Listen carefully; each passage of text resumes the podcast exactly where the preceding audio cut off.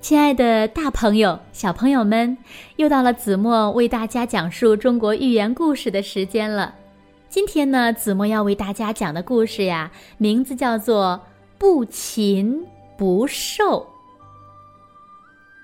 凤凰是百鸟之王，这天他过生日，百鸟都来祝贺，唯独蝙蝠没有来。凤凰很生气，把他召来责问说：“你处在我的管辖之下，为什么这样傲慢无礼呢？”蝙蝠蹬着双脚说：“啊，我长着四只脚，是走兽国的公民，为什么要来拜见你呢？你们飞禽国也管得太宽了吧？”过了几天，百兽之王麒麟过生日，百兽都来祝贺，可蝙蝠依旧没有来。麒麟把他召来，责问说：“你处在我的管辖之下，为什么这样放肆呢？”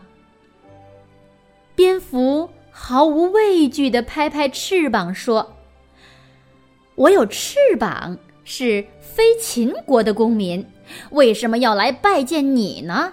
你们走兽国管的也太宽了吧！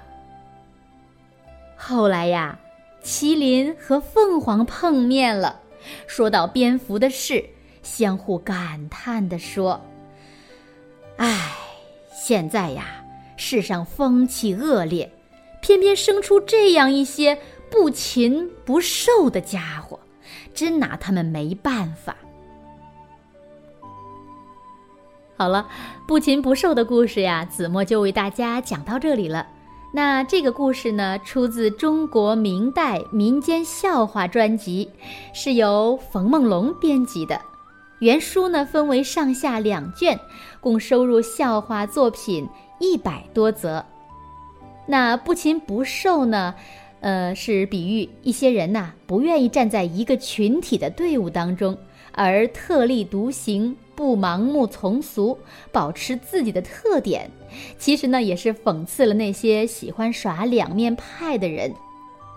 其实，在我们现实的生活中呢，我们也经常可以看到一些像蝙蝠一样的人，他们呢往往根据自己的需要，为达到某种目的而不断改变身份、立场和原则。